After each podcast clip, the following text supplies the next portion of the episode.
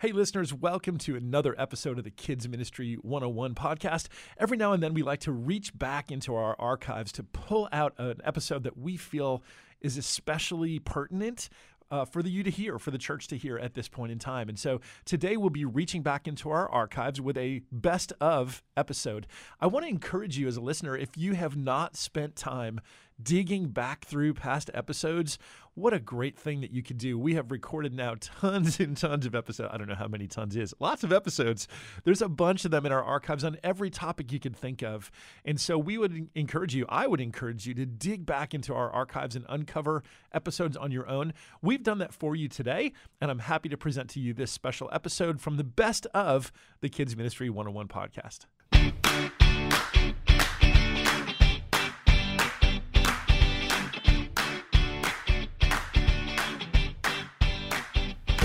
Hi, listeners, and welcome to another episode of the Kids Ministry 101 podcast.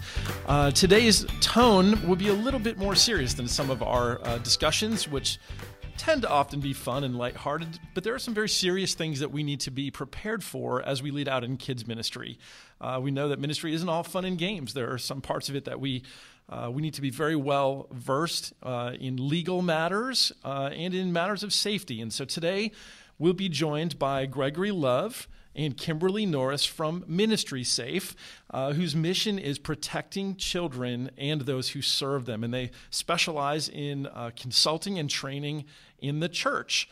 I'm also joined by Jana Magruder. Hi, Jana. Hi, everyone. Who is going to be co-hosting with me today as the four of us discuss some of these matters in regard to child sexual abuse and what we can do to be better prepared for scenarios that may arise in the church. Gregory Love is a recognized expert in legal standards of care related to child sexual abuse, providing crisis response to ministries and churches nationwide.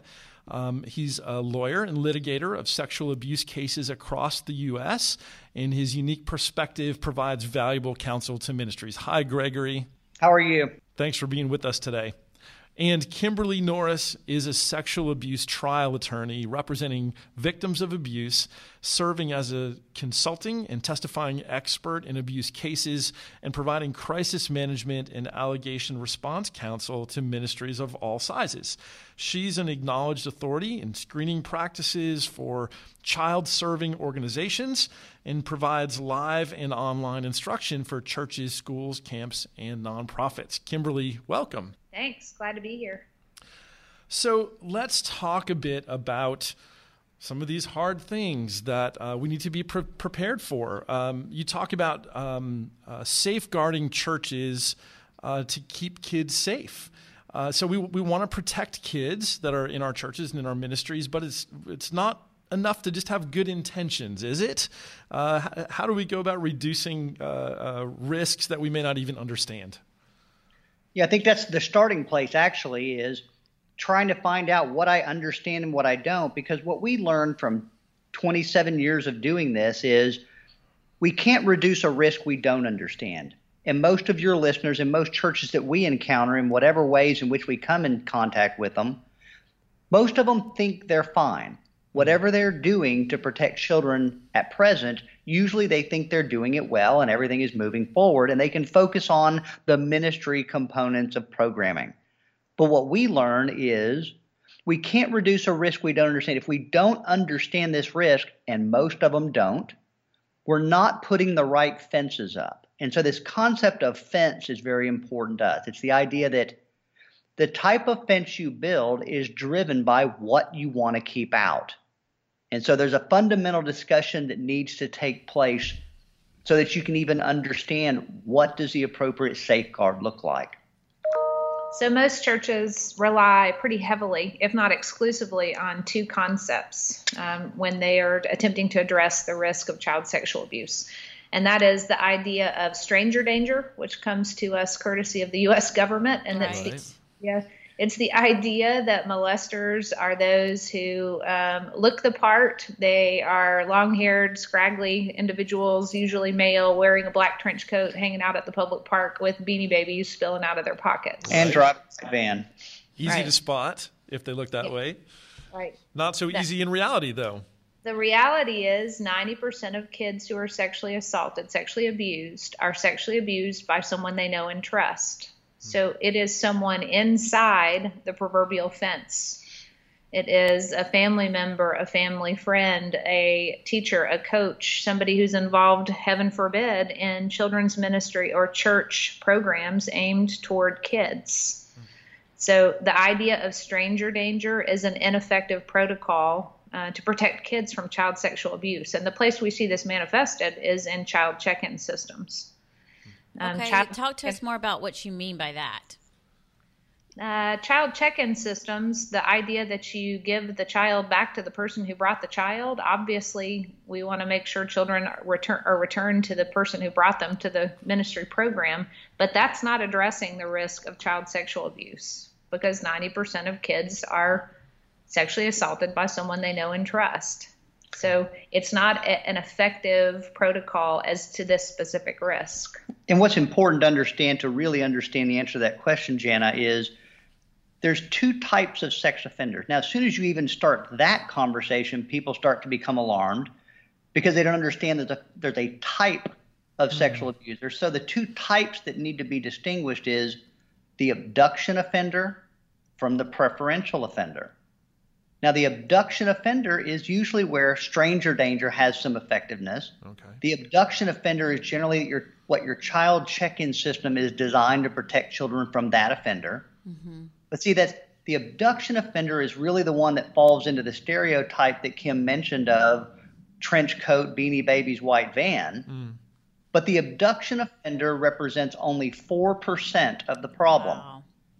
So that when we talk about 60 million sexual abuse survivors in the U.S., only 4% of the problem is your abduction offender. 94% of your problem is your preferential offender. And your preferential offender is the offender that your child check-in system is not designed to protect the child from. So what is a preferential offender? Can you define that for us? Yeah, and a preferential offender is somebody that could be male or female, could have an age-appropriate adult willing to have sex with them, but has a deviant sexual desire such that they have a preference for a child as a sexual partner. And not just any child, it's generally a child within an age and sexual preference. And as Kim mentioned, those are the people that look like you and me. So if you Google any number of sexual abuse allegations, the ones that are rocking the church are not the trench coat with the beanie baby, and will not have been prevented by a child check-in system. So it has a value. We just need to understand that the child check-in system's value as it relates to sexual abuse is really only aimed at 4% of the problem, which generally is not the problem our ministries are encountering. Right. So many churches that we have conversations with all the time are very well-meaning in terms of putting in an electronic check-in system that gives, like you said, kids back to the person who brought them. Those things are still, I assume, needed and valid. But how can you go further into protecting kids against this preferential abductor? Well, and let me also introduce this, because I think something else that churches are well-versed in is doing background screenings. And a lot of us put a lot of weight in those background checks, and we feel like if we've done the background check and we have a good check-in system, we're covered. Is that... Yeah, the two systems we see churches putting in place consistently are child check-in systems and criminal background checks. And we've talked about the one... the criminal background checks are problematic as any sort of standalone safety system or any sort of standalone screening process, because statistically less than 10% of sexual predators will encounter the criminal justice system. Department of Justice last year said less than 3% of offenders will encounter the criminal justice system ever. And that's in part because 2 out of 3 kids don't tell until they're adults, if they talk about it at all. It's because parents minimize. It's because offenders are given an opportunity to plea down or walk away. And in some circumstances, it's because the church or ministry or child-serving organization just cut them free and let them go on to the next place. So a criminal background check is an ineffective standalone system. It has become a standard of care. Obviously, if a church puts a child in a room with an individual who sexually abused children in the past, that's a problem. And has a criminal record. Right. Criminal record. So churches, what I'm hearing you say is you still have to do them. Yeah, we still have to do it. It's just not an effective standalone. It's just not enough. And so what we hear mostly is that twofold plan. As long as I have background checks and a strong electronic system where I know where kids are and who they came with, then I'm covered. Maybe some locks on doors and that kind of protocol. Maybe a couple of bathroom rules, and I'm done. We're safe. Right. So or tell us how to open your door. Tell us some blind spots, though, that you see all the time, and that our audience who's listening and probably taking copious notes, because this is the business they're in. What are the blind spots? What are the things that we can do immediately that would help us keep our kids safe? Yeah, the blind spots are misconceptions, and the most effective way to address misconceptions is to get good training. We have, through kind of trial and error with ministries large and small for over 25 years, we have put together what we call a 5-part safety system. And the 5-part safety system includes training. It's known as sexual abuse awareness training. It addresses misconceptions. It talks about the grooming process of the preferential offender, common grooming behaviors, impact on children, et cetera, et cetera. So effective training is the first part of the safety system. Secondly, having an appropriate screening process that has to be more than a criminal background check. That means applications, interviews, references. That means you utilize questions that are meant to elicit a high-risk response. And so my experience from doing y'all's training, when I was on church staff, we came 5 years ago to some live training that you all did in Fort Worth, because really we consider y'all the leading voice in this important topic. But that was one of our biggest takeaways, was the power of the interview. So tell us about those questions that you're talking about that aren't just, an interview about, how'd you come to know the Lord? We want to know your testimony, of course, but those are things that someone, could really pass easily. What are some good questions in the interview that would help us identify, maybe to take a closer look? Yeah. Well, we got to use questions that are meant to elicit a high-risk response. And an example of the type of question that I'm referring to, these are, by the way, resources and tools that are up and available to ministries at ministrysafe.com. But an example of a question that would, a protocol or questions that you'd want to ask in the screening process is asking an applicant to list the places in the past where they have interacted or served children, whether that's as a volunteer or as an employee. And as you do that and look at the places that the individual has spent time interacting with children in the past, you are looking for a pattern of working with the same age and gender of child. You want to ask questions about gaps, for instance. If you notice in the application for either an employee or a volunteer that there's time periods that are missing during the time that someone was employed, for instance, in an employment application, people typically work because people like to eat.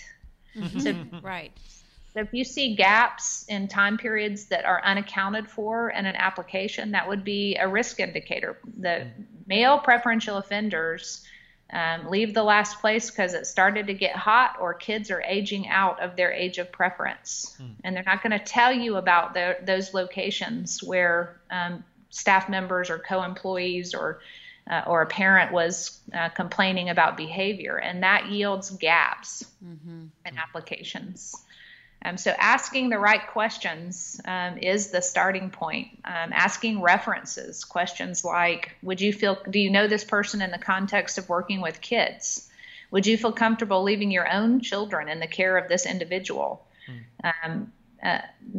Preferential offenders sometimes have a difficult time giving you references who know them well or know them in the context of working with kids, because there have been issues in those locations in the past. There have been boundary violations. There are rumors or whispers about what happened or what occurred that the offender doesn't want you to know about.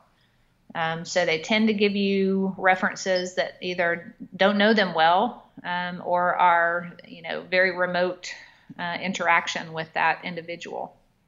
And what I found with the interview process is that if they felt like those questions were uncomfortable, some of them would just opt out on their own. And you wouldn't even have to make a hard decision saying, I'm sorry, we're not going to invite you to serve in our ministry. They'll opt out on their own because they feel a little bit uncomfortable or a lot uncomfortable if you ask the right questions. Yeah. So it's a great screening. A children's minister, anybody involved in children ministry as a vocation should be working on under the assumption that any opportunity we can give the inappropriate applicant to opt out of your program, we should take those opportunities. And a great opt-out opportunity is communicating to any potential volunteer or employee that we're going to ask the right questions, and we're going to ask for references, and we're going to have policies and procedures in place that specifically address grooming behaviors and the grooming process of a preferential offender. And we report to law enforcement when we have suspicions of abuse. I mean, what you want to communicate is it might be easier someplace else. Right. And we do these things unapologetically. Yes. Yeah.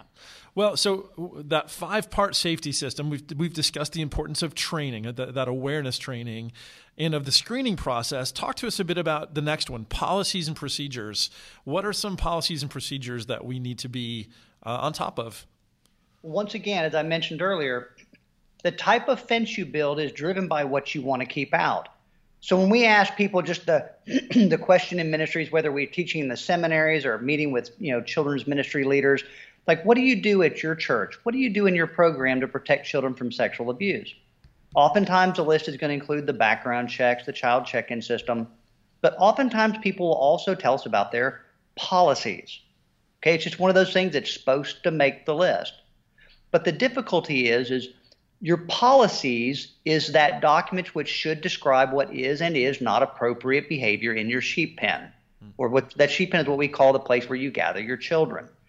Okay, so if you're going to have something that's going to describe your bright lines and your boundaries as to what are the appropriate and inappropriate behaviors in your sheep pen, you see it begs some information first, which is what Kim alluded to, that the grooming process is the key.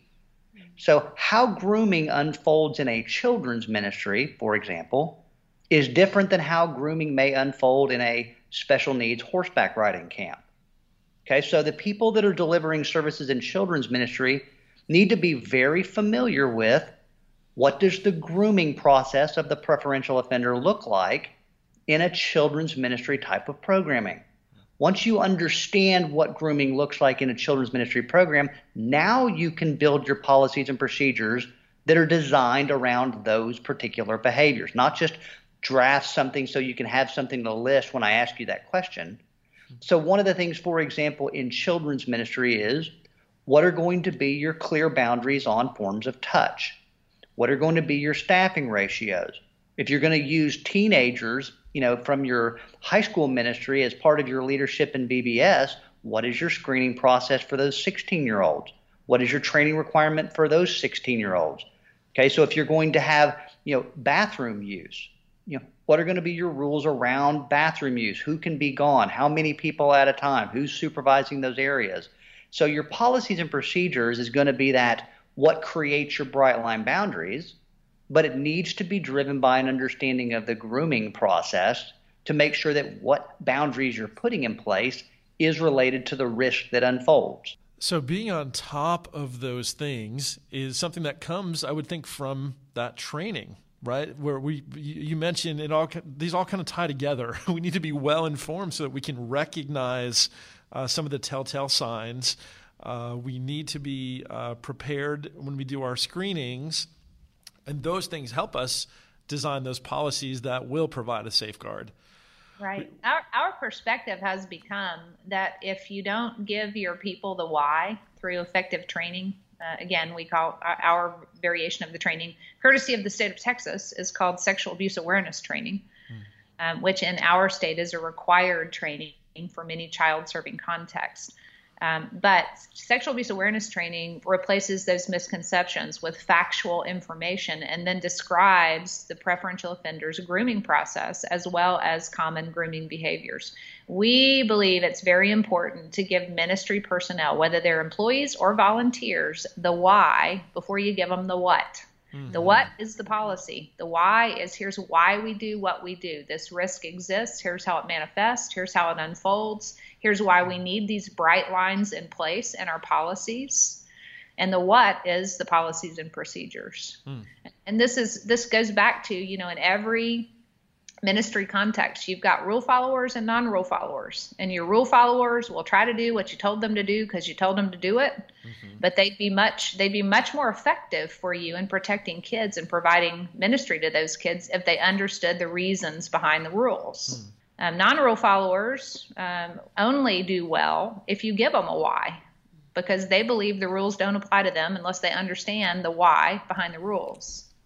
So it's about giving people the why and then putting bright lines in place, utilizing your policies and procedures that dovetail into the information that you've just given to your staff members and volunteers through sexual abuse awareness training. But Chuck, you did put your finger on it. If you get back up to 30,000 feet, information is the key. Correct information, not the misconceptions that leads you to believe that a background check and the child check-in system is sufficient. Mm. The key is understanding the risk. For leadership, it's important to understand the risk so you'll understand what system to put in place. And I think coincidentally, actually not coincidentally, you will find that it needs to include those five parts. But the information is also critical for the people that wear the name tag. It is not just enough for a Pinnacle employee to know all of this. It's their job to build the system, but then there is an appropriate amount of that training that needs to be communicated to everybody, paid or unpaid, that wears a name tag so that they know how to participate in the system that's been developed. So with good information about the risk, now everybody can understand what is my role in reducing that risk that's directly related to exactly how the children will come under attack in ministry context. Yeah, and the two remaining parts of the safety system that we haven't talked about yet are criminal background checks. And between you and me, criminal background checks are part of an effective screening process. But we list it as a separate element because so many ministries believe criminal background check equals screening. Mm-hmm. Okay. Right.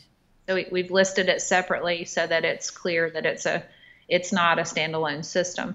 And the last part is monitoring and oversight. This is, the concept of doing what you say you do. You don't just put something together and float it out there and assume that it's going to sustain itself. It means incorporating your safety protocols into performance reviews, periodic review of your policy to make sure it still fits your program. I mean, I do a lot of consulting work for very large churches, mega churches. And what we find as time goes on is that programs come into existence that provide services to kids that the church isn't even aware of in an ongoing way other than kind of peripherally. So making sure that your protocols and your policy and your training and your screening practices are occurring uniformly is all part of monitoring and oversight. That's great. Well, we could keep going, and the good news is this is going to be a two-part series, and so we're going to be joined with Gregory and Kimberly again for our second iteration of talking about this very important topic, so you'll want to join us next time. Yeah, thank you, Gregory Love and Kimberly Norris, for sharing your time and your insights with us. Church leaders, this is something that we can't afford to ignore. This is one of those issues where it can be easy to dismiss in our minds and think this is something that happens other places, not in my church, not in my ministry. And the reality is we are all at risk. And so we need to be wise. We need to go in with eyes wide open, and we need to be well-informed and well-prepared, as Gregory and Kimberly have shared. For more information on Ministry Safe, I want to encourage you to visit ministrysafe.com. There you will find a really helpful and insightful blog, articles, links. There's opportunities to investigate the live training that Kimberly and Gregory offer through ministrysafe.com, so please check that out. We'd also encourage you to visit ministrysafeinstitute.com, where you can find some high-level training. That's that, how would you describe that, you two? University-level? Seminary-level content aimed at ministry professionals who need a deeper dive into this risk and how it should be addressed in ministry contexts. Excellent. At ministrysafeinstitute.com. And if you are in need of legal consultation, I would point you to lovenorris.com for the Love and Norris law firm that Kimberly and Gregory run together. Thank you to our guests. Thank you, listeners. Thank you, Jana. And we encourage you again to don't let this issue sit. Make sure that you take action so you can be well prepared. Thank you for listening, and we'll see you again next time.